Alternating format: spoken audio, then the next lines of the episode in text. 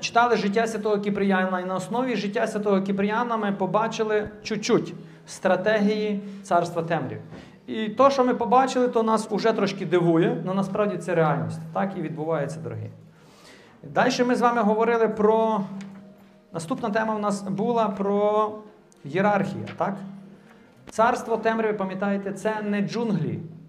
Царство темряви це високоорганізована структура, яка планує, складає цілі стратегії проти тебе і проти мене.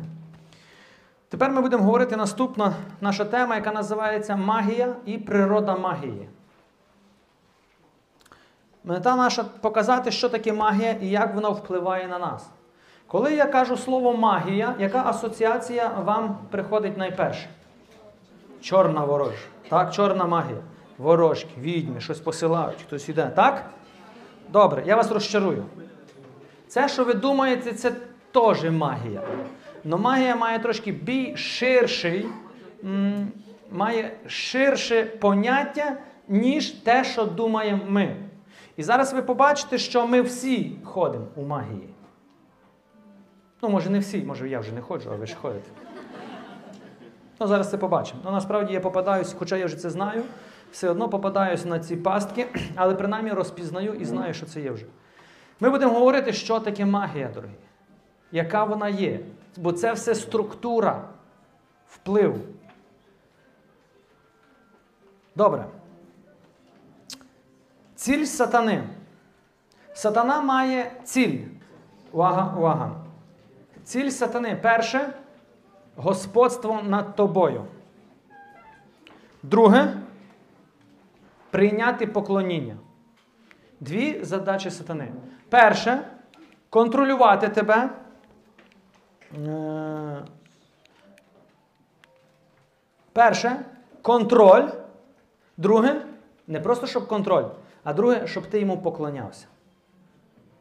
Це його ціль. І ви зараз побачите, як це все працює. Господство, слово Господь це титул. Слово Господь це титул, і цей титул належить тільки Богу. Сатана хоче замінити Бога у твоєму житті. Він хоче бути Богом для тебе у твоєму житті. Але не просто Богом. Він хоче контролювати, домінувати, господствувати. І він цим не задовільняється. Він хоче заставити тебе поклонятись йому. Ви скажете, для чого йому це? Бо тому, що він упав. І тепер його задача привести до падіння все творіння Боже. Він як хотів залишитись Богом, так і хоче далі залишитись. І тому дві цілі: контроль, господство над тобою, і друге заставити тебе поклонятись йому. Поклоніння, сатана і його ангели. Тобто поклоніння зараз. Сатана і його ангели піднебесні були богами язичництва.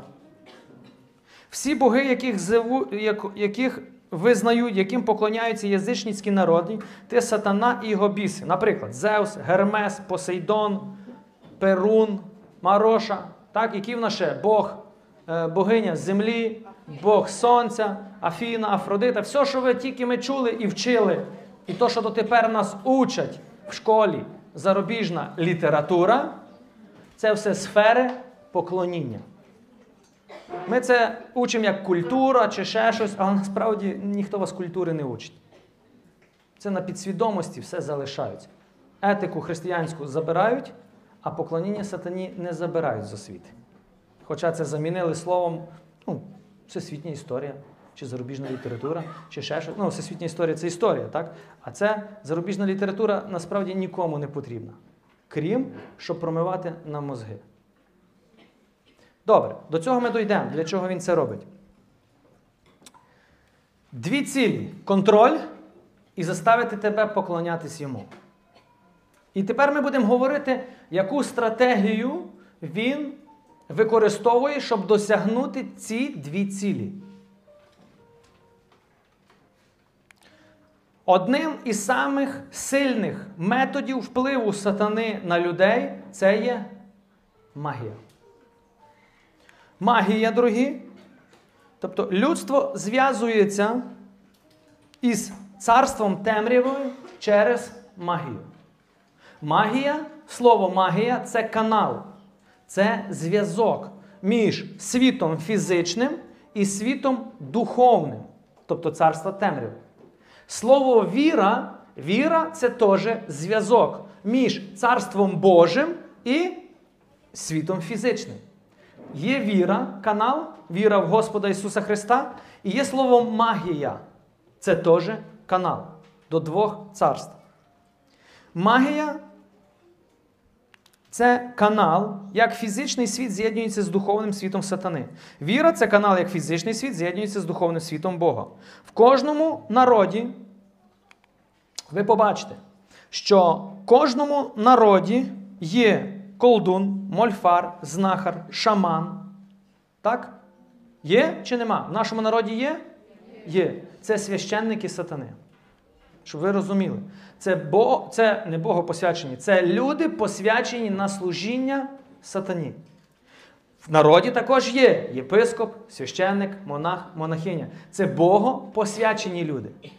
Дорогі, є люди, які посвячені цьому царству, є люди, які посвячені цьому царству. Нічого не змінилося. Воно так завжди було, є і будуть. Чому вони це роблять? Чому ці люди посвячуються сатані? Є люди, які посвячуються сатані добровільно, свідомо, так як е, Кіпріян це робив, так, його батьки свідомо віддали. І є люди, які роблять це несвідомо. Ми побачимо це. Чому вони це роблять? Перше, вони бояться всіх стихій, які сатана може обрушити на них, тому вони роблять багато ритуалів, щоб умолостивити свого Бога. Всі біси, тобто яким поклонялись наше, наш народ, не був винятком. Ми є, ну не є вже, ми були поганський народ, тобто язичницький народ. І ми приносили жертви тим богам. Іншими словами, це були біси під виглядом стихії чи щось. Так? Але ми їх називали богами. В кожному народі ви знайдете, було в точності так само. Тому в Старому Завіті був тільки один істинний народ це був Ізраїль, якому був об'явлений один істинний Бог. Єгова. Тобто той, слово Ягве означає той, хто був, є і буде. Тепер, чому ті люди посвячуються сатані? Вони хочуть влади, слави, грошей, позиція, вплив. Якби ви знали, скільки людей роблять завіти сатаною, щоб мати гроші, кар'єру, владу, вплив, і сатана їм це дає. Чому? Бо він цар цього світу. Він тобі дасть. Но в нього дорога ціна, твоя душа. А так як ми, люди, ви можете просто обернутися до мене. У вас голова буде так боліти. Ні? Всіх. Може так крісла розвернути і все буде добре. Так, а так от так дивляться люди на мене і думають, що я не хочу. Так як люди не вірять в духовний світ, в Царство Боже і життя після смерті, то вони кажуть, та що таке душа, ні? І тому вони заключають завіти кровні завіти. Є дуже серйозні завіти, де пізніше дуже важко людей звітом витягнути. Бо це прокляття. Ну, на жаль, люди це роблять. Добре, ми ще будемо про це говорити. Але можна витягнути таких. Можна, ясно, що можна, тільки Ісус. Ну це не відбувається в одну секунду, щоб ви зрозуміли. Деякі молитви, деколи над людьми треба молитись, деколи роками треба молитись, деяких без проблем одну молитву можна, і людина звільнена. То все в залежності, дорогесенькі, у яке прокляття ви влізли і ваш рід. Не будемо зараз уникати в це. Природа магії. Що таке природа магії? Магія це спроба, запам'ятайте це, а можете собі записати, або якщо у вас написано, підкресліть. Магія це спроба контролювати людей, заставити їх робити те, що ви хочете, використовуючи всякий інший дух, крім Святого Духа. Ще раз прочитаю, ви маєте це зрозуміти. Магія це спроба контролювати людей, заставити їх робити все, що хочете ви, використовуючи будь-який метод або використовуючи всякий дух впливу, крім Святого Духа. Це все називається слово магія. Магія це бунт. Бунт проти Бога. Добре. Ще раз, що таке магія? Магія це просто контроль. Щоб ви зрозуміли. Це слово магія. Бачите, воно трошки магія вже буде у вас трошки ширше. То не є просто чорна магія, викатування яєць, чи ще щось, ще щось. Ми до того дійдемо. Но магія на кожен з вас, кожен день використовує ті методи, і ви навіть не, не, не розумієте, що використовуєте методи сатани. Не розумієте. Ми це робимо в церкві. Ми це робимо по відношенню до свого чоловіка, до своєї дружини, до своїх дітей, до своїх сусідів, священник до парафії, парафія до священника. Ми це все робимо. Так, ми не займаємося чорною магією, це правильно. Але сатана для нас має інший рівень. І ми теж використовуємо його методи. Ще раз, магія це спроба контролювати іншу особу. Я хочу заставити його зробити те, що хочу я, і я використовую любі методи, щоб він зробив так, як хочу я. Чуєте це? Це магія. Оце вже слово магія. Природня магія. Ми будемо говорити про природню магію і про надприродню магію. Добре, магія це є слово, це є бунт. 1 Самуїла, 15 глава, 23 вірш. Бунт це гріх чарівництва. Бунт це гріх чарівництва. Тобто бунт це і є магія. Що зробив сатана? Збунтувався, так? Збунтувався проти свого Творця. Коли ти не хочеш жити так, як каже Бог, автоматично попадаєш під вплив магії. Все, ти будеш по-любому якось робити. Ти навіть не будеш знати як. Але ти будеш це робити. Дорогі, і нема другого варіанту. Ти, ми або живемо так, як каже Бог, або ми живемо так, як каже сатана. Все. Ви думаєте, деколи що я в це не вірю і живу посередині. Так нема. І ви зараз побачите. Нема посередині. Є або живемо, як каже Господь, або живемо, як каже сатана. Все, кінець. Просто ми навіть не знаємо, що ми живемо так, як він каже. Бо сваволя це злочин ідолопоклонства. За те, що ти відкинув Господнє Слово, Він тебе відкинув від царства. Що зробив сатана? Збунтувався проти Бога і збунтував інших. Бунт це завжди бунт призводить до розколу. Ісая, 14 глава, 13-14 вірш. Ти ж говорив у своєму серці, на небо зійду. Над Божими зорями мій престол поставлю, восяду на горі зборів, на краю північ, зійду на вершок хмар, зроблюсь, як Всевишній. Хто це мав у серці? Сатана до гріхопадіння. Він хотів, іншими словами, він казав, для чого мені слухати Бога? Я є Бог. І я буду встановлювати свої правила. Так? І тоді знайшовся інший ангел, якого ми сьогодні називаємо Михаїл. А знаєте, він перекладається на євриті? Хто як Бог? Хто може стати як Бог? А виявляється, що хтось все-таки хоче стати як Бог. І це сатана. Але коли ти і я бунтуємось проти Бога, то ми в точності стаємо такі самі. Бо я хочу стати як Бог. Що означає як Бог? Я не хочу підкорятись Богу. А якщо не хочу підкорятись Богу, то ти стаєш Богом і пишеш сам правила свого життя. А це називається бунт. І ти попадаєш автоматично і я під вплив, який називається магія. І ви вже автоматично зв'язані з царством темряви, бо це зв'язок. Ясно, що ви цього не знали, Бог вам проститься. Бунт відкидає законну владу Бога. Бунт завжди буде бунтувати. Жінка буде бунтувати проти чоловіка. Так? Чоловік буде бунтувати, наприклад, проти директора на роботі, чи проти священника, священник проти єпископа, єпископа. Тобто проти законної влади я завжди буду бунтувати. Якщо є бунт в твоєму серці, і ви розпізнали себе, якраз гарний час для покаяння, дорогі. Покаятися і навернутися. Так чи ні? Довго жити без влади неможливо. Якщо немає законної влади в твоєму житті, то прийде яка? Незаконна. Ти довго не можеш бути незалежним. Не хочеш підкорятись Богу? Супер. буде інший цар, який візьме тебе під своє керівництво. І ти навіть не будеш знати, що ти йому вже підкоряєшся. Якщо влада незаконна, то вона підтримується незаконною силою. За цією незаконною силою, що підтримує, стоїть сила магії. Магія. Чуєте це? Незаконну силу завжди буде, тобто бунт завжди підтримує якась сила. І вона не свята. Це не буде йти від Святого Духа. Це завжди приведе до розколу і до бунту. Магія це бунт проти людства і проти Бога. Магія.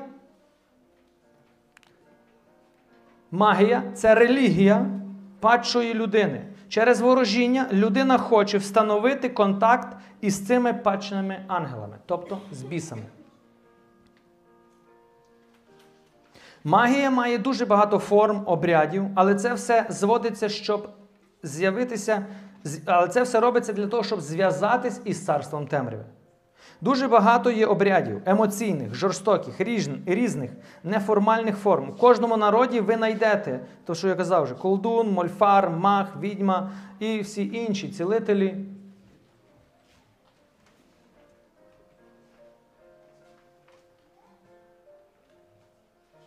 Непокірність це ідолопоклонство. Знали це? Непокірність це ідолопоклонство. Непокірність це бунт. А бунт це вже територія сатани. Тобто це вже ідолопоклонство. Покора це покора перед законною владою. Законною владою. Це не означає, що ми, кожен, хто мене попросить, я маю вже це все виконувати. Ні, дорогі. У мене є законна влада. Тобто, у мене особисто, наприклад, це мій єпископ. Мого єпископа є інша законна влада. Так? І так по ієрархії. Е, Люди, які піді мною, я є тою законною владою. Ну і відповідно е, є ієрархія тої законної влади. Тепер бунт проти тої законної влади, бунт, прямий бунт, це ідолопоклонство. Це не означає сліпа, е, сліпе поклоніння. Все, що мене не попросять, я зразу виконую, бо я не можу бунтувати. Ні, дорогі, це сліпа покора. Сліпа покора це теж дьявольська стратегія. Є здорова покора. Здорова. Тобто, як жінка має покоряти своєму чоловіку у здорових відносинах. А які нездорові, це коли чоловік каже: Ти маєш мені покорятися, бо так каже Бог. Оце вже магія. Він вже застосовує метод магії. Що? Контроль. Маніпуляція. Ми будемо про це, про це говорити. Жінка добровільно, з вільної волі має підкорятись, а не тому, що боїться свого чоловіка. Для України практично це невідомо, що це таке є.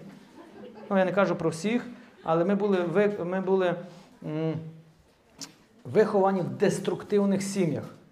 Або війна, так, і зараз знову це саме відбувається, або алкоголь, або наркотик, або трудоголізм. Бо наші батьки були завжди де? На роботі.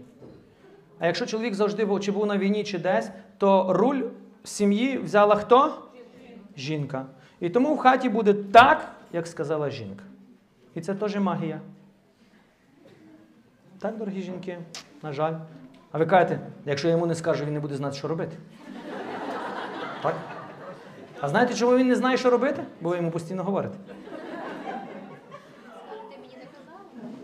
Або скаже, ти мені не казала. Або ще улюблена фраза: ти не міг догадатись? Повірте, чоловік ніколи не догадається. Це з реколекції Захарія Єлизавета, але дам вам простий, дорогі жінки, дам простий такий вам е, пораду. Не думайте, що чоловік догадається. Він не догадається. І не обіжайтесь за те, що він не догадався. Знаєте чому? У нього немає функції догадування. У нього є функція вуха. Щось хоч від свого чоловіка, скажи. Так, дорогі чоловіки, правильно? Просто скажи, і ти здивуєшся, що він це зробить. Добре, але зараз на реколекції для подружніх пар. То така реклама на правах, е, ну, на правах реклама. Захарія Єлизавета, дорогі. Є такі реколекції для подружніх пар, практичні речі, які поможуть вам просто бути щасливим подружжям. Добре. Йдемо далі. Три природи магії. Ми сьогодні будемо говорити тільки про одну. А є три природи. Перша природа це діло плоті, це природня магія. Друга це якраз та, коли я кажу слово магія, в нас є асоціація. Це зла духовна сила, тобто надприродня магія. І третя там, де ви навіть не очікуєте, магія в церкві. М. Сьогодні вам про це нічого не скажу. Завтра. Сьогодні будемо говорити тільки про природну магію. Тобто магія має дуже широке поняття, а не тільки там оця чорна магія, де відьми посилають. Це теж магія. Но не тільки це. Ми будемо говорити про природню магію. Що це за природня магія? Дорогі, але питаю вас останній раз, ви дійсно хочете почути це? Точно? Але зараз ви всі будете звинувачені у магії. А в Старому Завіті кого когось звинувачили в магії, знаєте, що робили? Спалювали. У нас готовий там костер? Вам вже жарко стало, так? Ну вам повезло, ми живемо в Новому Завіті і ми маємо дар покаяння. Е, у Старому Завіті так людей звільняли з гріха разом з, їхнього, з їхнім життям. Раз і він більше не грішив. Так? А зараз ми маємо дар покаяння, що можна покаятися, і що священник каже, обіцяєш більше не робити? В Старому Завіті не було такого. Просто спалили і він точно більше не робив. Відьм в Старому Завіті спалювали. Це був закон Бога. Спалювали. І це не було жорстокість, це було милосердя до свого народу. Знаєте чому? Бо тільки так ізраїльський народ міг викоренити язичництво. Бо це язичництво завжди проникає. І ви зараз побачите, воно є всюди. Тут, тут, в наших хатах, на наших стінах, всюди. Є. Хоча ми вже з вами богопосвячені люди, давно ніби служимо Богу. Але далі ми навіть не розуміємо, що ми деколи живемо в язичності. Не свідомо, я не говорю, що ми це робимо свідомо. Але живемо. Тому Бог мав жорстокі методи, як вберегти святість народу. В Новому Завіті ми називається благодать. Благодать, незаслужена дія Бога. І тому, коли ви будете спізнавати себе, це не тільки це не для того, щоб ви себе почували винним, почуття вина. Ви не буду кидати, ні, це для того, щоб ви більше до цього не вертались. Добре? Добре. Галатів 5, 19, 20. Учинки тіла явні. Розпуста, нечистота, розгнузданість, ідолослужба, чари. Там таке слово чари, воно перекладається як магія. Тобто апостол Павло говорить про діло плоті, природня магія. Тут нема ще бісів, тут ще нема ніяких маніпуляцій, ворожіння, чарування, підливання чогось. То є діло плоті. Тепер давайте пригадаємо наших святих е, Юстину і Киприяна. Пам'ятаєте Аглаїд? Коли сподобав собі Юстину, що він робив? Він прибіг до магії природньої, діло про плоті. Що це було? Брехня. Так? Це були улистливі слова, і він хотів насильно просто її взяти. Пам'ятаєте, що таке магія? Заставити іншу людину зробити те, що хочу я, і мене не цікавить, що вона хоче. Тому він використовував природню магію. Коли не діяла природня магія, він звернувся до надприродньої. А в надприродній підключаються вже біси. Чуєте це? Ми будемо говорити це вже завтра про надприродню. Але природня і надприродня має ту саму ціль контроль. Просто тут уже йде посилений тиск на тебе. А тут просто методи природні. І ви зараз побачите, ми всі з вами попали, дорогі. Бо ми всі ходимо в цьому. Ми були в цьому виховані. Ми інакшими методами навіть не вміємо спілкуватися чи вирішувати проблеми. Точно йдемо далі? Добре. Боже, я їх попереджу. Добре, йдемо. Три ключові слова: маніпуляція, застрашування, господство. Маніпуляція, застрашування, господство. Це є природня магія. Кінцева ціль цього всього контроль і господство над людьми. Заставити їх робити те, що я хочу. Маніпуляція. Що таке маніпуляція? Це я заставляю іншу особу методами різними в обхід. Так? Я хочу заставити його зробити те, що хочу я. Це маніпуляція.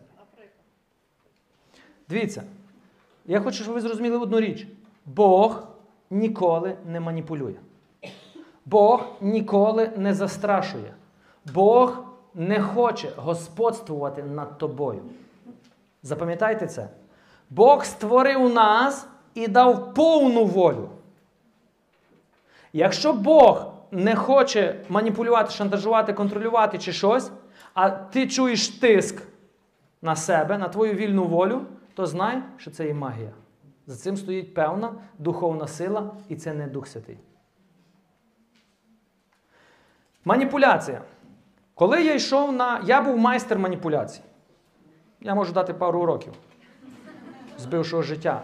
Коли почалась війна, дивіться, коли почалася війна, е, не війна, е, Майдан, е, я був п'ять разів на Майдані, Кривавий четвер, на тих барикадах. Який бунт? Я не кажу, що Майдан це погано. Дорогесенькі, відстоювання своїх прав це не є бунт. Нам треба розуміти певні речі. Бунт проти законної влади це коли я хочу скинути законну владу, чому? Бо вона мені не подобається. Це бунт. А коли я ставлю свої претензії, бо законна влада насправді не робить те, що по праву має робити, це не бунт, це відстоювання своїх прав. Ми, як Україна, трошки туго доганяємо з тими поняттями.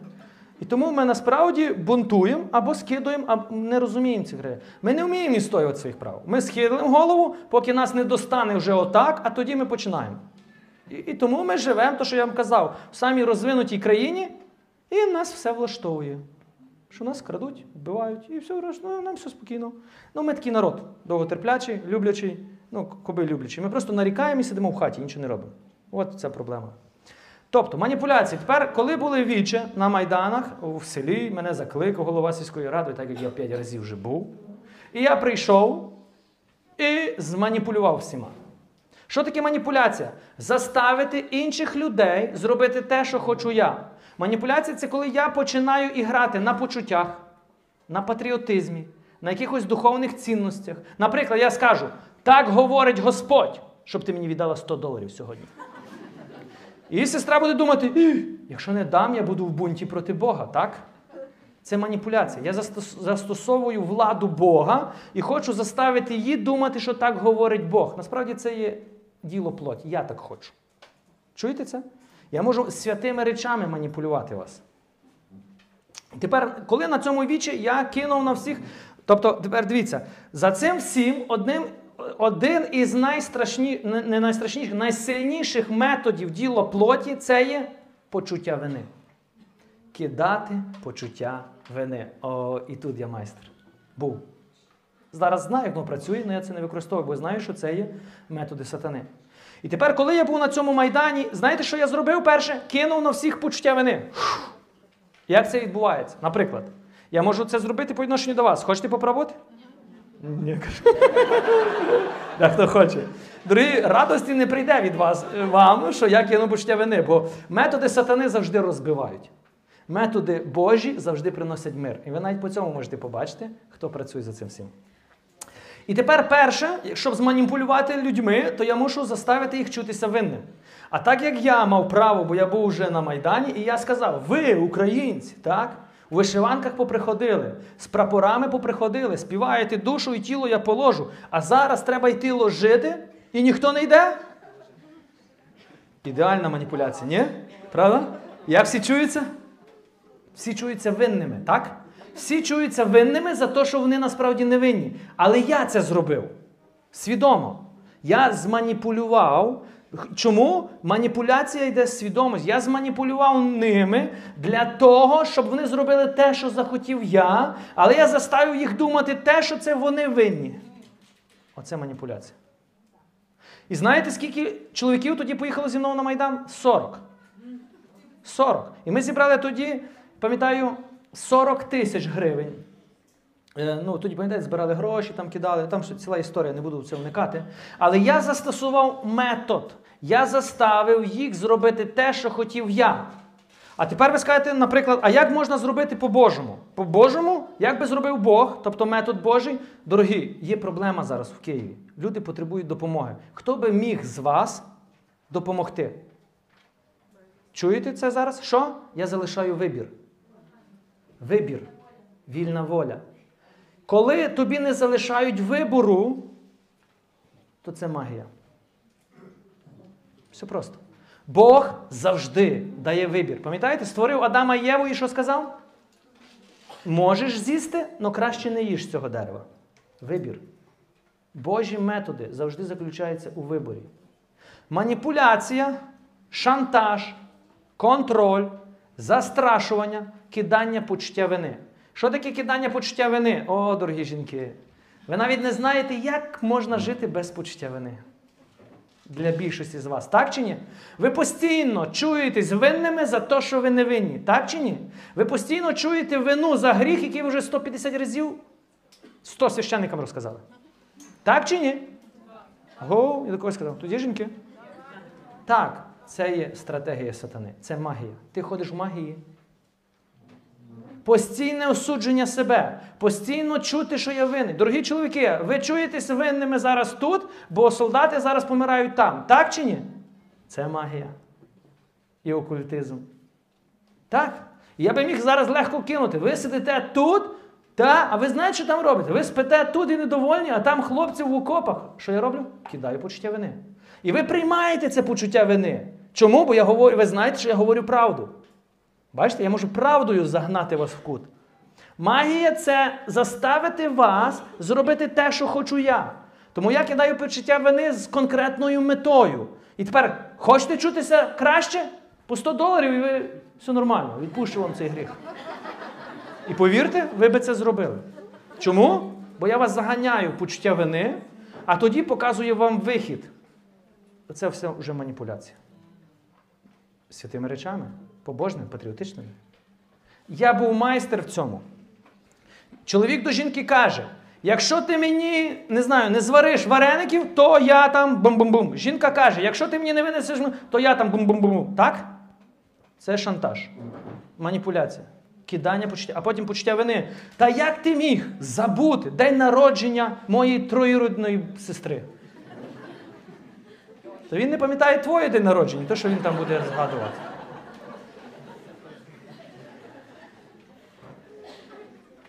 Ми дітям кажемо, як ти могла, та як ти то, та як ти он то. Що ми робимо?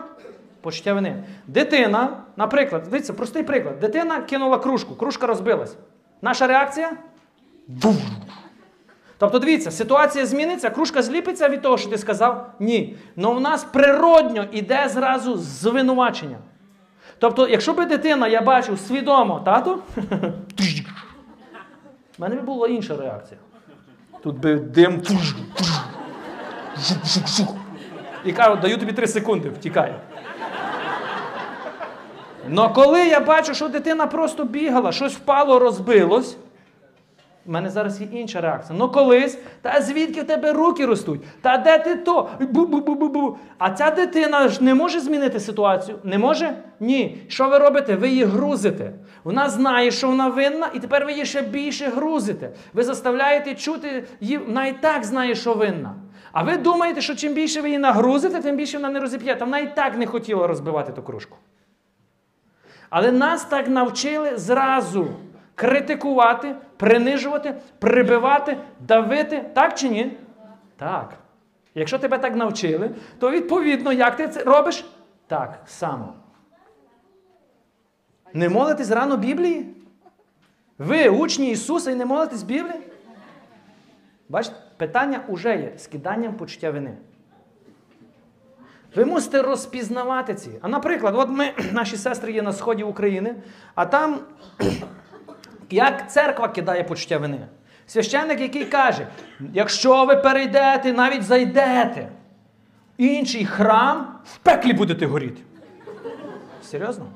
І ці люди, за, це є що? Застрашування. Тобто ціль таких слів домінування, господство, контроль. І ці люди насправді не ходять вже в ніяку церкву, і вони вже ніяку не зайдуть іншу. Чому? Бо їм поставили цей бар'єр. І це магія, яка контролює їх. Духовні люди вміють гарно контролювати. Якщо ви довіряєте мені, я можу легко маніпулювати вами, контролювати, домінувати. Ви навіть цього не будете знати. Ви просто будете сліпо робити. Так чи ні? Ну, одна проблема. Я дам звіт потім перед Господом. Чи це розумієте? Якщо в нас нема цієї свідомості, ми використовуємо. І, дорогі, жаль мені казати, але за цим всім стоять сили темряви. За контролем, за маніпуляцією, за господством, за кидання почуття вини, за застрашування. Неважливо, яка свята людина це говорить. Якщо він говорить мені щось, що обмежує мою вільну волю, то я автоматично ставлю блок. Я це не приймаю. Я це не приймаю. Якщо мені хтось не дає вільного вибору, наприклад, таке слово, о, дорогі жінки, другий безкоштовна порада по відношенню до ваших чоловіків. Ніколи не кажіть до своїх чоловіків, ти мусиш винести це сміття. Ніколи не говоріть слово мусиш, бо слово мусиш не дає вільного вибору. Чуєте? Для, я вірю, що для вас це просто слово. І вам немає різниці, яке слово сказати, але ви чомусь вибрали це слово. Но чоловік, ви не розумієте, чому він не винесу.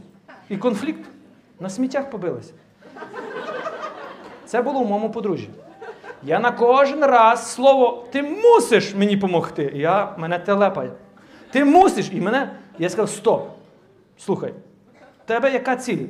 Мене щоб мене телепало, чи ти хочеш, щоб я виніс сміття? І моя дружина каже, я просто хочу, щоб ти виніс. А можеш ти мені сказати по-іншому? А як? А міг би ти винести сміття? Ну, каже, без проблем. Міг би ти винести сміття? Можу. І пішов виніс. Но кожен раз, коли я чув слово мушу, я казав, нікому нічого не мушу. І я тепер не зроблю це спеціально. Так, дорогі чоловіки, правда? Амінь. Бо слово мусиш, а знаєте, звідки ви це чули слово? Це мама завжди говорила до тата.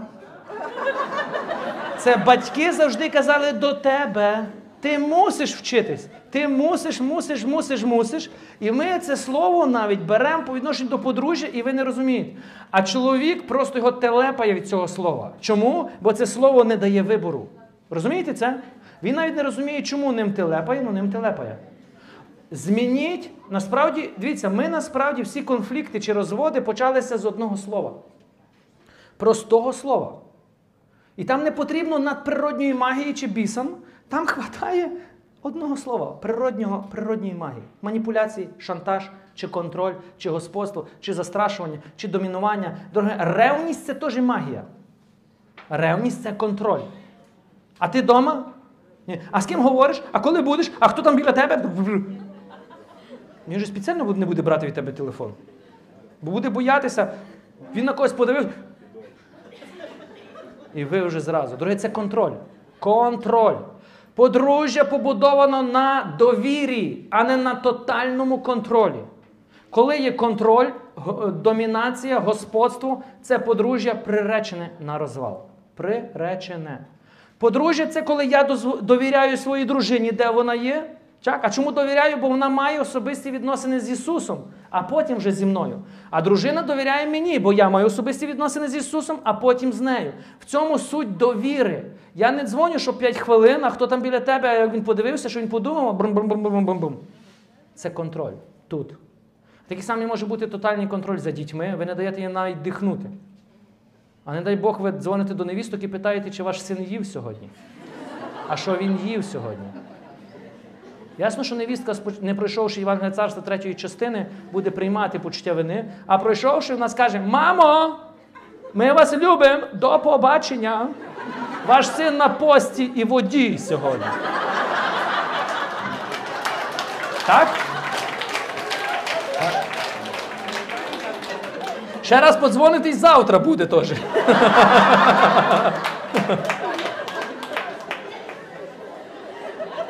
Коли ви вільні, ви зможете ставити е, рам, не рамки, а ставити бар'єри, межі, межі. Коли ви в рабстві, ви не можете ставити межі. Інші люди танком їздять по твоїх межах, і відповідно ти їздиш по інших. Чуєте це? Почуття вини це коли людина хоче заставити тебе чутися винним за те, що ти невинний. Наприклад, чому ти мене не відвідала у лікарні? А це, наприклад, особа скаже, то я, а ти був у лікарні? Так! Що я зробив?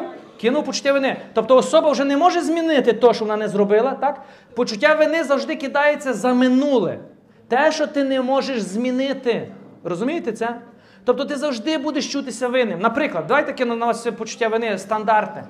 Ви мене ніхто не привітали з днем народження.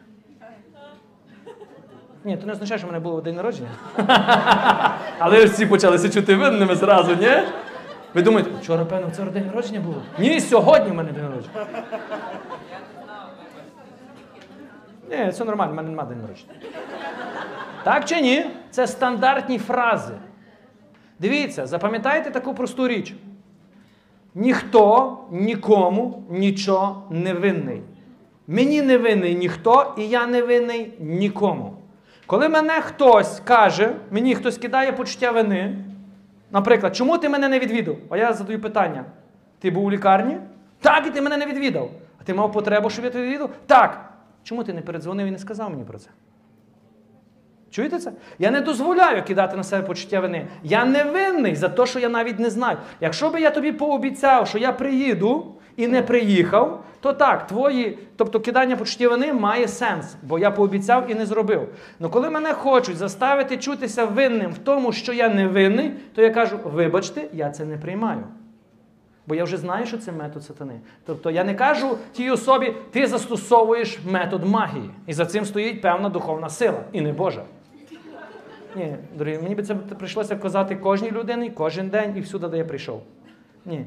Я просто знаю це і не використовую сам проти інших, і не дозволяю інших використовувати проти мене. Тобто інші можуть говорити про мене і до мене все, що хочуть. але я фільтрую. Я це або приймаю, або не приймаю. Тобто, дивіться, навчіться простої такої речі. Хто хоче з вас не приймати почуття вини? Супер. Задай собі питання, коли людина кидає тобі почуття вини щось, задай собі питання, перше, чи це правда? Чи я дійсно винний в цьому? І відповідь прийде, наприклад, ні, то не приймай те, що тобі говорять. Якщо насправді тебе звинувачують, наприклад, е, не знаю, чому ти вчора проспав, а ти мав е, відповідати за, от, наприклад, Василь відповідає за камеру. Я кажу, Василь, чому ти вчора проспав? Тобто вчора, це минуле. І тепер Василь мав би проаналізувати. Якщо я дійсно відповідав за, за служіння і проспав, то найпрості, коли ти винний, то просто, дорогі, не оправдуйтесь. Просто скажіть, вибач. Насправді є винний, вибач. Все, і зразу вступає в дію Боже милосердя. Розумієте це? Але якщо він не винний, я кидаю почуття вини на Сергія, чому ти проспав і не розбудив його? Тоді Сергій мав би розпізнати, сказав: вибач, але і в мене не було таких обов'язків. Тобто не вибач, а нема смислу вибачатися. Він каже, просто це не моя відповідальність. І він що робить? Не приймає це. Розумієте це? Він не приймає. Він не був поставлений на це служіння. Я можу кидати почуття вини, але він скаже: sorry, це не я. Я не маю такої відповідальності. Розумієте це? Ми так боїмося людям сказати ні. А знаєте, що до цього, що до цього ну, до чого потім це призводить? Що ми всі, всім говоримо так. Але ми говоримо устами, а в серці ненавидимо їх, осуджуємо, критикуємо. Якщо не научишся говорити ні, то будеш проклинати людей в серці. Так? Я був безвідмовною людиною до навернення. Що би мене не попросили, я всюди їхав. Я так хотів догодити всім, щоб всі знали, що я дуже добрий. Але потім, коли мені це надоїло, і я бачив, що мене просто використовують, але я ж не мог, не міг відмовити дуже побожним жінкам, які заставляли мене їздити по всіх побожних місцях. І відповідно я завжди казав так, але мене це забирало сили, часу, фінансів, ясно, що так, так, бо я за все платив, бо був дуже добрий. І в мене в серці вже був бунт і осуд на тих жінок, але я не міг їм відмовити. І коли мене навчили казати ні, і одного разу я, наприклад, сказав такій жіночці ні. Ви би чули. Ким я був у її думках? Вона мені все згадала. Вона мені згадала все і всю мою родину. І в мене такі очі. Це та людина, якій я допомагав безкорисливо скільки разів. Щоб не кидав почуття вини, просто будьте тихі.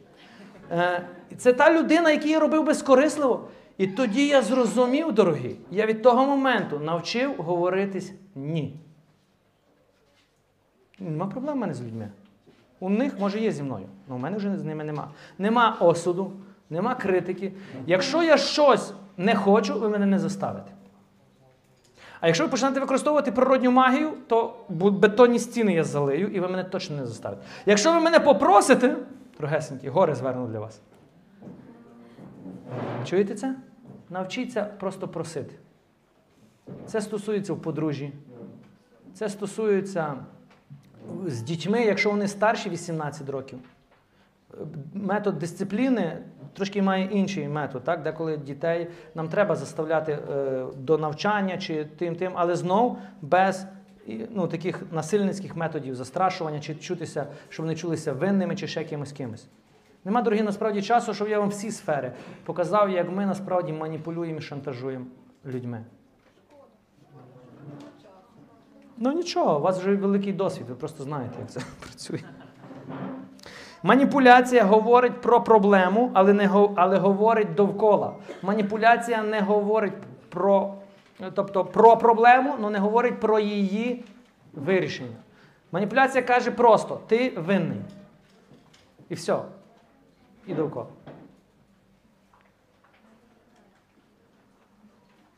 Кожний хоче обійти іншого і отримати те, що хоче він. Це є маніпуляція. Наприклад, дорогі жінки, ви експерти в цьому. Ви прекрасно знаєте, що коли ви хочете купити щось, що треба говорити чоловіку, щоб він прийняв рішення, що це була його ідея. О. Так чи ні? Наприклад, чоловік, ви кажете, коханий, приходить зима. Ти не бачиш, наприклад, що. Ні, е, і ви кажете, коханий, приходить зима, я так мерзну ноги. Я би хотіла то-то, то-то, то-то. У мене скоро день народження. День народження. І це кодове слово. День народження. Або річниця, там цей. Або. І тепер чоловік, знаючи, що як він на день народження тобі не принесе те, що ти хотіла, буде чутися як винним. Винним. Оце ви застосовували, застосували маніпуляцію. Як можна по-іншому? Коханий, в мене немає мештів, черевиків, чоботів, норкової шуби, чи не знаю, що там. Чи міг, чи є в нас можливість придбати? Нема. Нема, то нема, то все. Ходите в мештах, тих, що маєте. Все просто. Ви це розумієте? Подача інформації. Бо маніпуляція заставити іншу особу зробити те, що хочу я. Я. Навчіться просто говорити. Без оцих методів, всяких маніпулятивних. Це відноситься директор, який маніпулює е, своїм працівником. Якщо ти робити не будеш, я тебе звільню. Так чи ні? Це маніпуляція. Якщо ти то-то-то-то, я тобі. Це шантаж, контроль, бум-бум-бум-бум-бум-бум. І це все є. Оце господство. В церкві є дуже мані... багато маніпуляцій. Наприклад, молодий священник прийшов на парафію, і він ще стидається, не знає, як має бути. Але у церкві вже є дві дуже побожні жіночки, які знають, як він має поводитися. Є такі чи ні? І кажуть: Отче Петре, у нас попередній священник так не робив. Але ми вас научимо. Вам повезло, що у нас є ви, і ми вас научимо як. Це маніпуляція. Отець Петро би зразу мав ім'я, фамілія? Добре. Що ви пишете? Чорний список, зразу вас. Буду знати, що з вами треба дуже обережно. Може бути наоборот. Священник приходить і маніпулює людьми. Тобто ви маєте робити тільки, що я хочу. Ваша думка мене не цікавить. Ваші бажання мене тим більше не цікавить. Я тут князь. Я цар. Що я скажу, будете робити. Так чи ні? Сидіть і супіть дві дирки. Так, я навіть таке бачу. Вийти з тої церкви геть. Піти в сусідню. Ви там є? Ви в першому варіанті, що я сказав? Чи в другому? В другому? Може, тому що були в першому і попали в другий. Так, деколи так буває. Священника так все достало, що він взяв контроль і починає маніпулювати всіма. Так, це теж буває. Дорогі, маніпуляція всюди є, на роботі, в лікарні, в церкві, де би ви не були, це всюди та сама, дорогі, методика, політика, де би ви не прийшли, всюди те саме. Ваші подружжя, ваші діти, школа, всюди це. І тепер підніміть руку, хто використовував метод природньої магії. Я аж дві піднімаю, я був професіонал в цьому. А ви не використовували, ні? Одна свята людина, дякую, що. Я кинув почуття вини тільки що на неї. Зараз спрацюю. Це святе почуття вини. Яке людина чується зразу винною за те, що вона не винна. Ділові люди маніпулюють одні одним заради користі. За, пон- за маніпуляцією стоять духовні сили, і вони не Божі. Один із самих методів, так, самих сильних методів, то що я вам казав, дорогі, це почуття вини. Пам'ятаєте це? Чому ти мене не провідав, коли я був хворий? Мені було так сумно. Йому все одно, що ти був зайнятий, що ти навіть не знаєш. Він просто говорить про свою проблему і хоче заставити тебе чутися винним в тому, чому ти не винний. Навчіться зразу казати вибач, я не винний. Тобто не кажіть вибач, бо слово вибач, то, то перше треба визнати. Тобто просто кажіть, а чого ти кидаєш на мене почуття вини? Я тобі нічого не винний. Ставте ці межі. Ми привикли використовувати ці методи просто так. Ми навіть не робимо це свідомо. І ви думаєте, чому ламаються відносини між людьми в спільноті, в церкві, між священниками, між... прості методи. Сатані навіть не треба ще царствуючих посилати. Нас шнирі. Бо це і шнирі. За цим всім стоять прості, звичайні самі дешеві біси. Так? І ми купляємося на це. Далі, коли людина приходить і заставляє тебе почуватися винним, задай собі питання, який дух стоїть за цим? Слово Боже каже: Святий Дух не кидає почуття вини. Святий Дух не контролює, не маніпулює, не господствує, не домінує. Якщо вас хтось заставляє чутися винним, зразу поставити питання, чи це Бог, і відповідь ні, бо Бог таке не робить. Автоматично я це не приймаю. Неважливо, яка свята людина перед цим стоїть, я це не приймаю. Найчастіше буде так, що люди хочуть вас заставити вибачитись за те, що ви не робили. Але по їхній мірці ви точно винні. Дорогі, деколи треба відстоювати. Не вибачайся за це, що ти не винний. Ну коли ти винний, не виправдовуйся, просто покайся. Це така проста річ. Є проста річ. Серега, якщо я тебе обідав, обідав, вибач. Все, на, цьому, на цій секунді, що ми зробили? Зберегли наші відносини. А коли я кажу, Серега, я тебе обідав, а він каже, так, І я починаю, ти розумієш, чому я це зробив, і починаю довкола ходити. Йому не треба розуміти. Йому треба просто, щоб я сказав, вибач. Чуєте це? І це набагато простіше, дорогі. Святий Дух показує гріх, але не кидає почуття вини. Добре, давайте, наприклад, вам зробимо. Наприклад, ти зробив гріх, вкрав. Заповідь Божа каже, не кради. Ти ходиш і мучишся, бо знаєш, що зробив неправильно. Хто тобі не дає спокою? Сатана чи Святий Дух?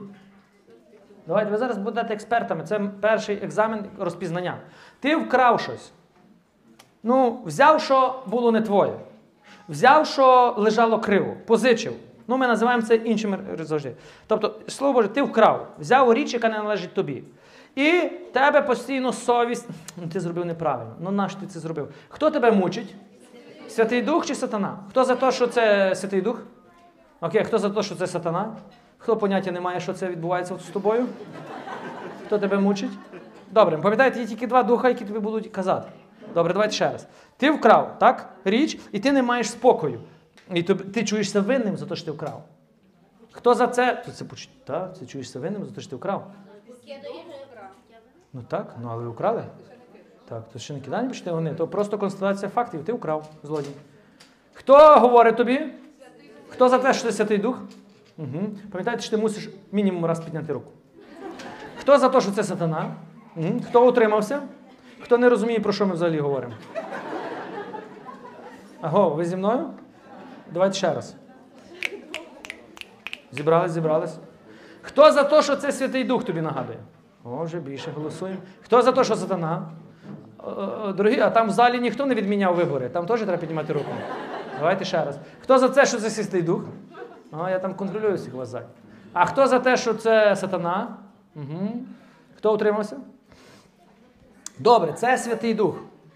Коли ти згрішив, зробив щось, що Слово Боже каже не робити, то Дух Святий тобі нагадує. Але тобі буде й нагадувати і сатана, і Святий Дух. Нам треба розпізнати, як вони це роблять. Сатана буде казати так: Оксано, як ти могла? Подивись на себе. Скільки років Галілеї, Оксано? І ти допустилась до такого. І це все тут. Так чи ні? Це сатана говорить. Ну, говорить правду, бо ти вкрав. А як каже Святий Дух про ту саму правду? Дитино, ця річ недостойна тебе. Ти достойна кращого. Віддай це. Чуєте це? Дух Святий завжди облічає в гріху в любові. Дух Святий облічає гріх, але не принижує людину. Сатана нічого не говорить про гріх. Він принижує людину. Як ти могла? Подивись на себе. Та хто ти є? Чуєте? Він зразу тисне на тебе, як на особистість. Дух Святий каже: пам'ятаєте, що сказав Ісус по відношенню до жінки, яка була зловлена на гріху? Де ті, що тебе осудили? Нема, Господи. І що він каже? Іди, я тебе не суджу. Оце облічення Боже. Ісус сказав, іди і не гріши. Він сказав про гріх? Так. І фарисеї сказали про гріх. Отаких казав Мойсей каменувати. Оце облічення сатани. Сатана облічає для того, щоб знищити тебе як особистість. Дух Святий, щоб зцілити і звільнити тебе. Роз, зрозумійте це, дорогі. Тепер це для того, щоб ви вчились розпізнавати, хто тобі говорить. Тепер, якщо ти покаявся за цей гріх, за те, що ти вкрав, і чуєшся знову винним, знову приходить думка, але ти ж вкрав. Хто за, хто за це, що це Святий Дух тобі пригадує, бо це факт? Дякую, дякую, дякую. Хто за це, що це сатана? А як ви розпізнаєте? По чому? Покаяння. Тебе було покаяння. А якщо в тебе було покаяння, то Дух Святий вже не кидає почуття вини за той гріх, за що ти покаєшся. Це завжди буде сатана. Чуєте це? Якщо до сповіді ти деколи не розпізнаєш, але після сповіді це ніколи не буде Святий Дух. Чуєте? І тому, дорогі жінки, перестаньте чутися винним за те, що ви вже давно, 100 років тому не винні, бо ви покаялись. Чуєте це? З моменту покаяння каже Ісус, ти невинний. Пам'ятаєте сьогодні свідчення цього Патріка? Пам'ятаєте, він був винний до моменту, поки священик сказав, прощається. З того моменту він все, невинний. А сатана буде знов казати тобі, але пам'ятаєш, ну ти ж це зробила. І ви, ну так, ну як ти могла? І знов. Он іде отець Роман, може він простить, вже мені буде легше. Може. Можна посповідати з вас. Добре. Я вже всім це говорила і скажу вам. Оце з тої серії. Тобто я вже знаю, про що буде йти мова. І думаю, як цій людині зразу третю частину Євангелія царства розказати. Ви в той момент стаєте священномучениками. Ті, хто мучать священників. Дорогі, розумієте це? І сатана буде вас по колу гонити, по колу. І це насправді ви давно вже покаялись, а ви далі мучитесь, бо ви мучитесь почуття вини. Бо ви не розпізнаєте. Юстина розпізнала. Але якщо ти не розпізнаєш, що це сатана, будеш по колу ходити. Постійно будеш ходити у вині. Так чи ні? Тепер питання, як справлятись? Наприклад, жінка зробила аборт. І дехто з вас зразу почув, відчув почуття вини, так? Хто з вас відчув почуття вини? Як тільки назвав слово, ти не жінка ще. Молодець, молодець, він підтримує. Коли я кажу піднімати руку, він піднімає. Тепер розумієте, дивіться, якщо я тільки що сказав це слово, а ви чуєте почуття вини, то ви ще на гачку у нього. Якщо ви вже за це покаялись. Ви ще на гачку, і він завжди буде тебе на це слово тягнути. Жінка зробила аборт. І Дух Святий облічає і каже: доню, треба за це покаятися. Це було вбивство. І ви приходите і кажете священнику, очі згрішила, зробила вбивство. Священник що каже? Каєшся, каєшся, обіцяєш більше не бути, так, дає покуту. І що каже? Прощається. Бог прощає, я прощаю. Іди. Так? Так. І потім приходить думка. Знов, як ти могла? Або знову думка, хтось говорить про аборт, і ви знову. Я теж зробив. І знову чується винним. Хто так був, попав в таку пастку? Це брехня. Тепер, якщо сатана. Дивіться, минуле ти не зміниш і ти не забудеш, бо це факт. І тому сатана завжди буде на цьому і грати. Він тобі завжди буде згадувати. Ну, але ти ж бухав. Але ти ж курив, але ж ти там вбивав церкву до апостола Павла, так? Що Павло каже? Забуваю за те, що минуле, іду за тим, що вперед. Бо є бар'єр між моїм гріхом і моєю праведністю. І цей бар'єр це покаяння. І тоді, коли мені сатана згадує, ким я був, я йому кажу: друже, йди сюди ближче. Нагадую тобі останній раз. То, що ти мені пригадуєш, це є факт. Я таким був. Но Бог своєю благодаттю мене простив. Поняв? Ага. Тому я прославляю Господа. Можна так говорити з ним? Так, ви постійно з ним говорите, ви просто не знаєте цього. Так? Ви в почутті вини з ким говорите? А в осуді на себе, в сумнівах з ким говорите? Ви з ним говорите, ви навіть не знаєте, з його думками це він встановлює. Ви думаєте, що ви самі з собою говорите? Що ви вже того? Ну ладно, я шуткую, знов кинув почуття вини. Бачите, це професійно, деколи само вилітає. Каюсь, сестра. Добре, дорогі, навчіться розпізнавати. Юстина розпізнала. Пам'ятаєте, е, Аглаїд починав говорити слова. Ну Юстина розпізнала, що це фальш. Вона розпізнала, що він хоче одне, а говорить зовсім інше. Так? Вона розпізнала ще в словах.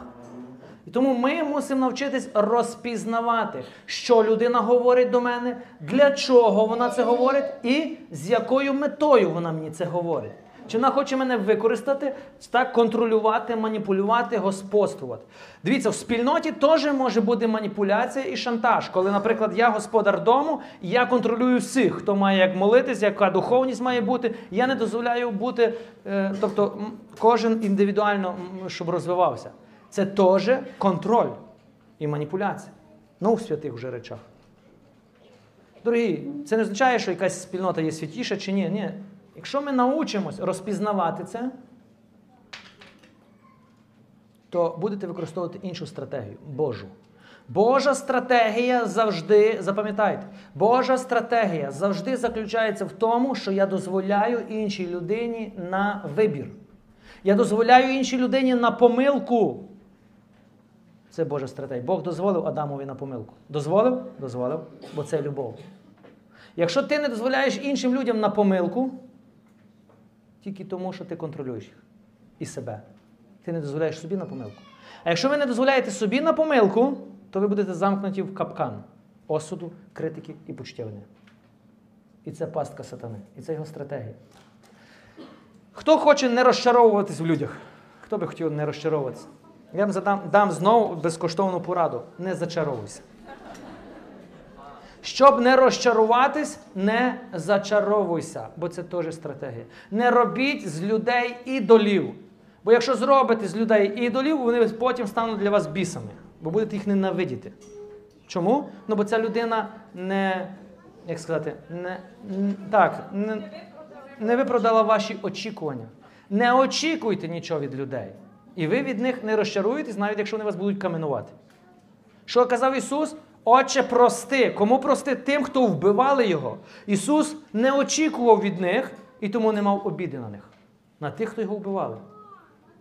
Так? Так, виявляється, що так можна жити. Майте очікування на Господа, на святих, вони вас вже не розчарують. Це єдині, хто вас не розчарує. Приліпіть своє серце до Слова Божого, до всіх обітниць, що говорить Господь. І це вас не розчарує. Перестаньте надіятись на людей. Людя, людей треба любити. Лю- людям треба довіряти. І з другої сторони, людям треба дозволяти на помилку. І коли вони зробили цю помилку, не кидати почуття вини, осуд, критику. А що зробити? Тобто, якщо якась річ є, то треба дати людині зрозуміти, що вона зробила помилку, так? Дати момент на покаяння. Це все методи, які ми мусимо навчитися використовувати. Коли ти згрішив, то Бог не кидає почуття вини, не засуджує. Що він робить? Дає тобі момент на покаяння. Він чекає. Він каже, прийди, доню, прийди, сину, віддай мені це. Чекає? Чекає. Тому я, якщо син, а ти дочка Бога, то як ми маємо навчитися, які методи використовувати? Божі. Тепер, як я щось прошу, навіть попрошу, наприклад, Василь чи Сергій, то я навчився так. Я кажу: Василь, чи можу тебе попросити? Сергій, чи можна, е, щоб ти мені послужив? Чи можеш? Та? Я дозволяю людині сказати ні. І коли людина скаже, вибач, я не можу, чому? Бо зараз, то я не обіжаюся. Я не кажу, як ти міг мені відмовити? Ти знаєш, хто я взагалі.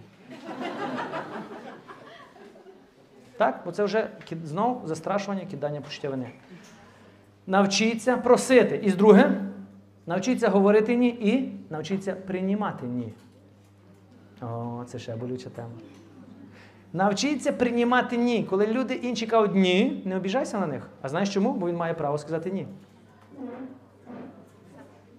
Навчися ходити у вільності і навчися шанувати вільність інших людей. Там, де Дух Божий, там вільність. Тому кажуть, де Дух Божий, там свобода. Ну, свобода це не означає, що я роблю, що хочу. Свобода це означає, що мої відносини вільні. Людям бути зі мною легко. Чому? Бо я хочу будувати відносини Божі. Або інша сторона, люди від мене втікають. Чому? Бо я їх поприв'язував до себе ланцюгами і не відпускаю. Контроль. Такі ланцюги. І люди хочуть звільнитись, але не можуть. Є небожі духовні зв'язки, небожі душевні зв'язки, небожі тілесні зв'язки. Це оцей контроль. Тотальний глобальний контроль. Наприклад, мама чи тато, ну, переважно це мама, яка контролює сина е, чи дочку, яка вже заміжня, так? І ти переживаєш, як він їв, чи вона пила. Це тотальний контроль. Ви насправді прив'язали свою дитину ланцюгом, і цей ланцюг розіб'ється подружжя. Тому що візьміть, обірвіть його.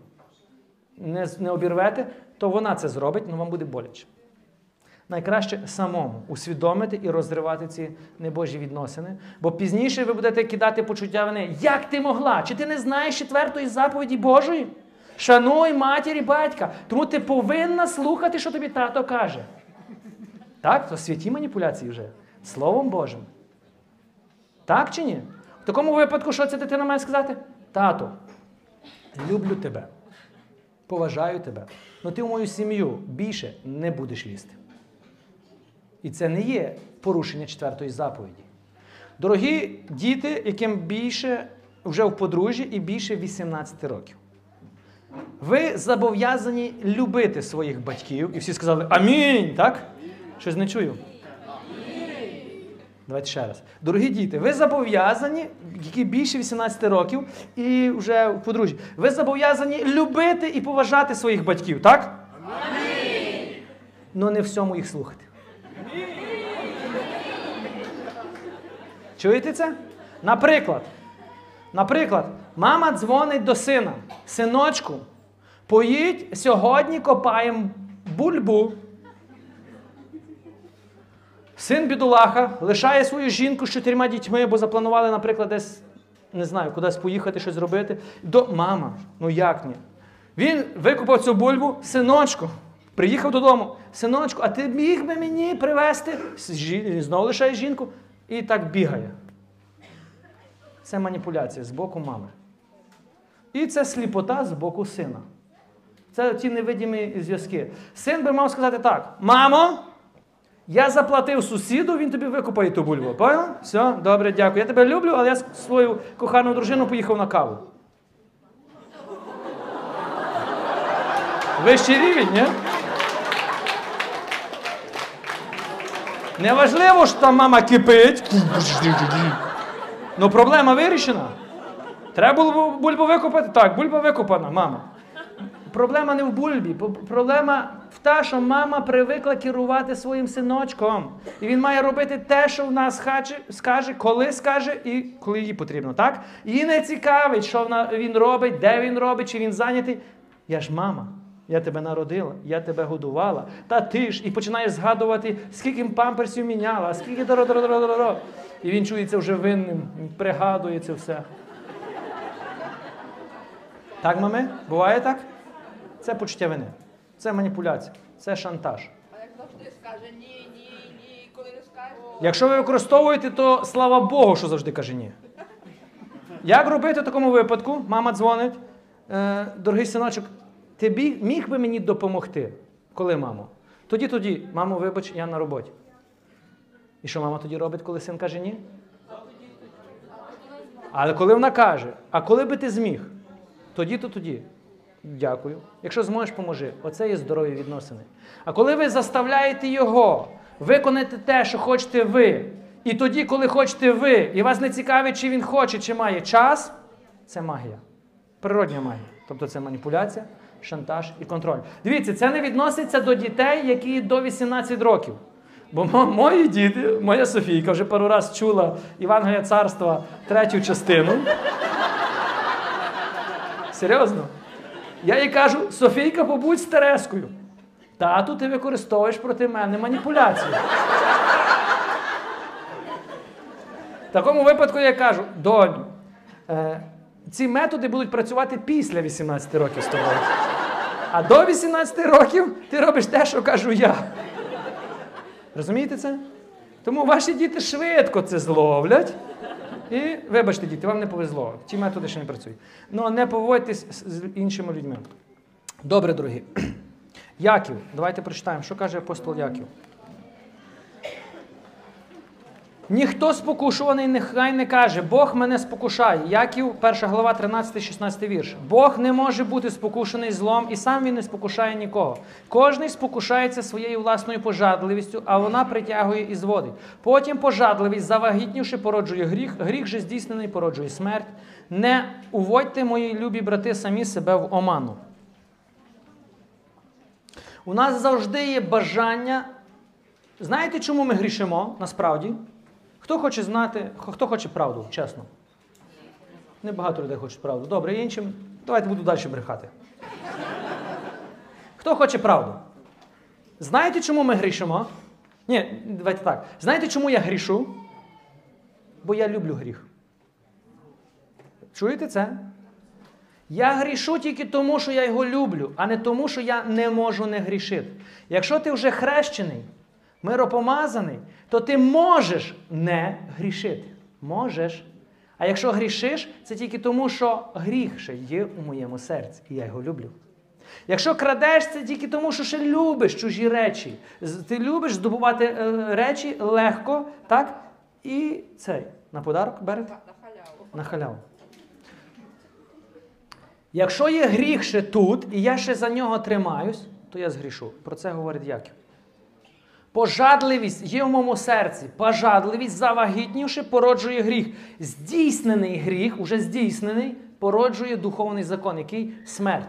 Здійснений свідомий гріх, тобто порушення одної з десяти заповідей, це називається е, смертельний гріх. Це означає, що ми знов попадаємо на, на територію гріха і смерті. От чому церква заохочує, що не можна причащатись у важкому гріху. Так? Це ми знаєте це. Але чому не можна? Та тому, що ти живеш в позицію гріха і смерті. Якщо ти не покаєшся в цьому і помреш в цій позиції, то смерть Ісуса для тебе даремна. Чому? Бо ти свідомо відрікся від Його жертви, і над тобою знов діє закон гріха і смерті. Тому така позиція називається смертельний гріх. А чому смертельний? Помреш в цій позиції, і будеш в пеклі. От чому смертельний. А є гріх повсякденний, але не смертельний. І ми, ми так деколи любимо казати: Отче, ну сповідаюся, ну як вам сказати, ну з повсякденних гріхів. Мені так подобається, коли кажете, ну з повсякденних гріхів. Типа, дав нам хтось владу грішити повсякденно. А ми так ніби, знаєте, ну то, то повсякденні гріхи, очі, ну то ви знаєте там. Дорогі, ви маєте сповідатись, якщо я вірю, що більшість з вас вже не грішить свідомо. Тобто не крадете, не зраджуєте, не бухаєте, не ходите до відьми. але ми ще грішимо, тобто смертельним гріхом ми вже не грішимо. І деколи у вас буде спокуса, за що йти сповідатися, я ж не маю за що. Якщо не грішиш, то слава Господу, бо так би мало бути. Бо якщо ти прийняв Воскреслого Христа, то є благодать, яка звільнила тебе. Всі гріхи автоматично відпали, ти покаєшся, більше не повертаєшся. І відповідно ви скажете, а за що ж сповідатися? Сповідайтесь на іншому рівні. Сповідайтесь на іншому рівні за думки. Іди до священника і кажи: Отче, згрішив я. Дуже згрішив, що подумав сьогодні про вас погано. Осудив вас. Каюсь, отче, простіть мені цей страшний. І отець думає, «Та це не гріх взагалі. А чому він скаже, що це не гріх? Бо твій гріх по відношенню з його гріхом це не гріх. Ну так, завжди в порівнянні. Ну тобі не треба його осуджувати зразу, так як я тільки що зробив. Це для тебе гріх, і ти з цього сповідаєшся, бо це твій рівень сповіді. А коли ви вже насправді на очі осудив, скритикував, так, ви сповідаєтесь з цього рівня. Якщо ви вже насправді переміните свій розум, і ви насправді вже не кидаєте почуття вини, не маніпулюєте, не шантажуєте, то питання, з чого сповідатись? Є інший рівень, ще вищий. Отче, не полюбив я сьогодні. Погано подивився, не приділив часу, не уділив любові. Чуєте? Якщо ви вже уділяєте любов, то є ще вищий рівень. Боже, не євангелізував сьогодні. Згрішив я перед тобою. Пам'ятаєте, святі отці завжди казали, чим більше з Богом, тим більше ми грішні. Так? А ми думаємо, та що, пішов, покаявся, та все, кінець, що, доки бути грішному. Ні, вони мали на увазі про інше усвідомлення волі Божої і себе в цій волі. Вони не мали на увазі гріх, який ми ще робимо е, смертельний чи повсякденний. А в неділю варити їсти, то є гріх чи не? Кому? Сім'ї. Ні, не є гріх. Хіба якщо ви варите е, під час служби?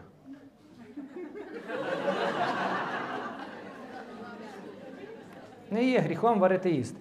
А якщо ви не йдете до церкви, бо варите їсти, то це вже гріх. Але гріх не то, що ви варите їсти, а гріх то, що ви не йдете до церкви.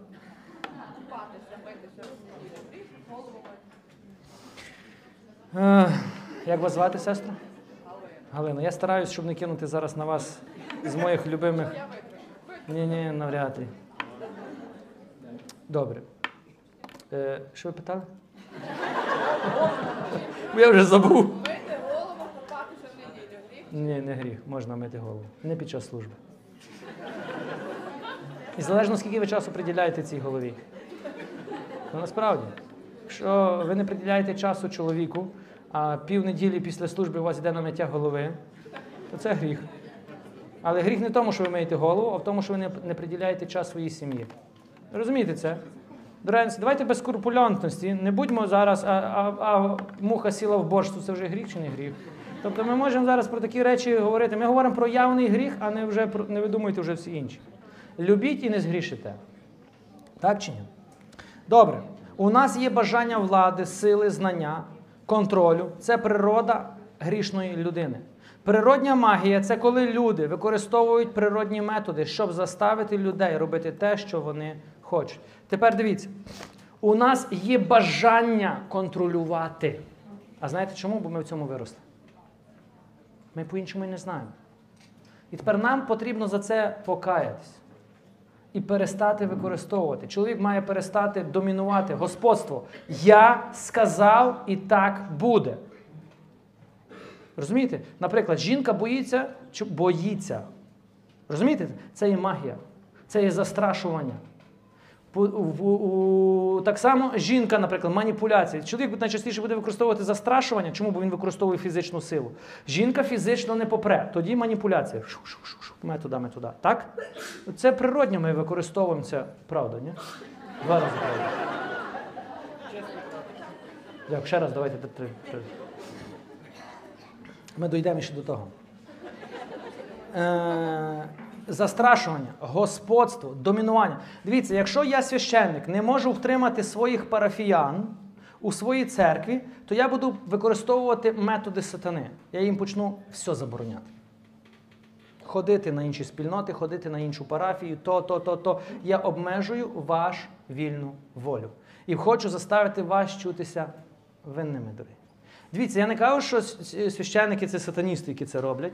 Ні, вони теж люди, і їх теж так виховували, і вони, бідолахи, вже не знають, як насправді збере... деколи священники роблять це, бо хочуть зберегти парафію, так? А деколи дійсно треба людям пояснити. Але коли це використовується з метою стопроцентного тотального контролю, я вам скажу такий приклад. Я поїхав колись, одне таке святе місце, не скажу, де, бо ви туди поїдете перевірити, чи це правда. Але я сказав, що більше туди не поїду. Я приїхав на ту, ну, на це місце, туди дуже далеко в горах було.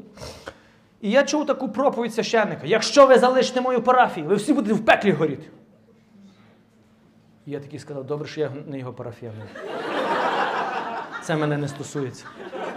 І я зразу залишив його парафію в той самий день. А люди спокійно кажуть, така проповідь, ну така проповідь, ну молодець отець. Я думаю, боже, яка проповідь? Це маніпуляція, шантаж і контроль повною мірою. Це не є проповідь. А нам не це все робило? Москва наскільки промила. Ну, Москва, це я не говорю за конкретно людей у Москві. Я говорю за цю церкву, яка постійно казала, українська церква це погано, уніати це розкольники, е, католики це взагалі Бог знає хто. Протестанти, ти що, секта сект, тільки ми. Тільки ми. За здоров'я не писати. Де хрещений? Ту, туди, туру. Дорогі, робіть ноги звітом.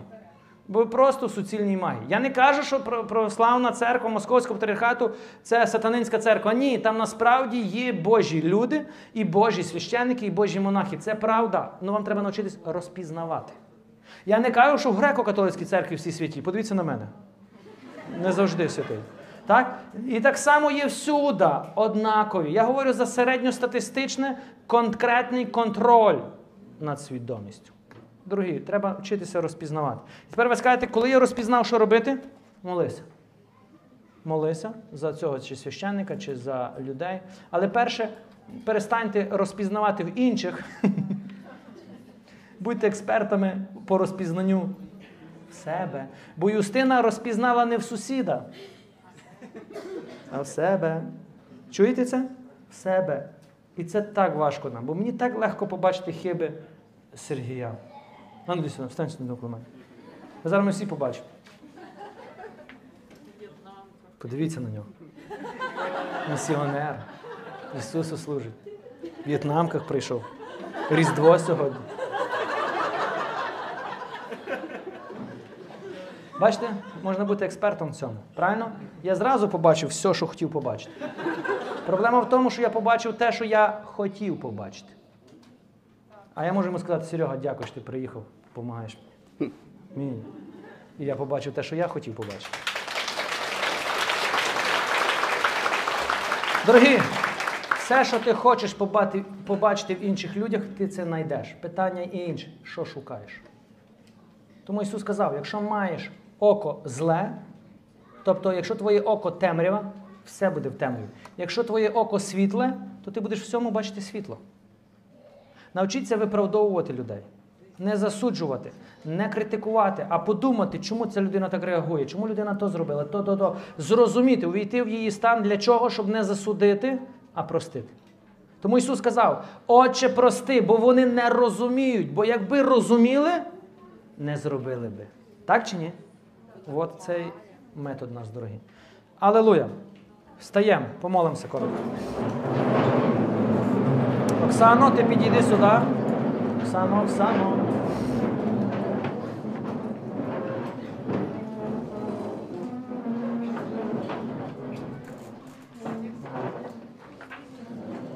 Дорогі, помолимось, попросимо Бога прощення за всю природню магію, яку кожен з нас використовував.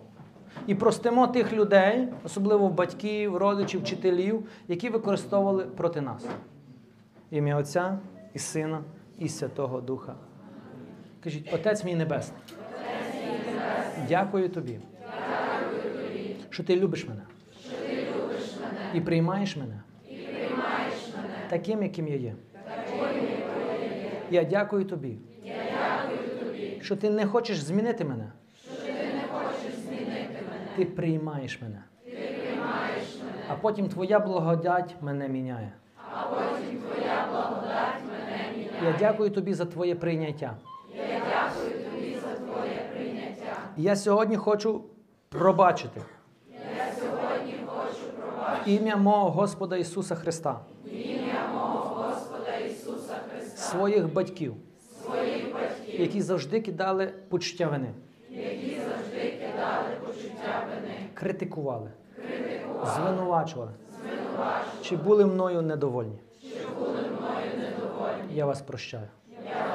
Я вас прощаю за те, що ви використовували погані методи.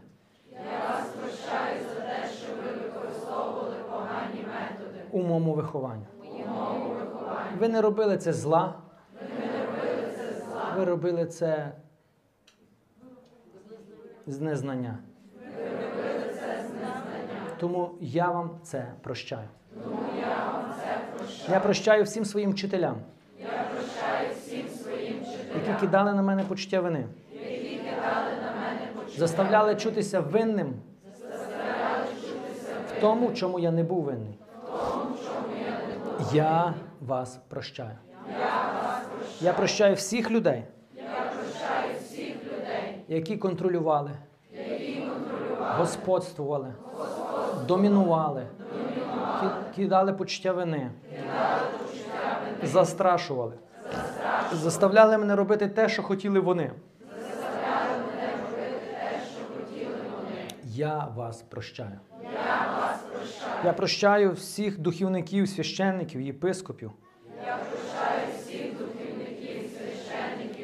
Монахів, монахинь, які кидали на мене почуття вини. Звинувачували,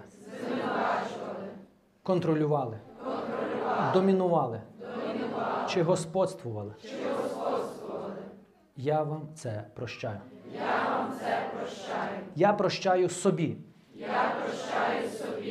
Почуття вини. Контроль. Маніпуляції. Господство. Над іншими. Так як Бог мене пробачив. Так я прощаю себе. Я прошу прощення всіх людей. Я прошу прощення всіх людей, На яких я кинув почуття вини. Яких я контролював, домінував, господствував, заставляв їх робити те, що хочу я. І мене не цікавило, чи вони хочуть це, чи не хочуть. Я сьогодні прошу вас, простіть мене. Духу Святий, навчи мене ходити у вільності, говорити у вільності, виховувати у вільності. Навчи мене будувати Божі відносини. З церквою, з владою, в сім'ї, з чоловіком, з дружиною, з дітьми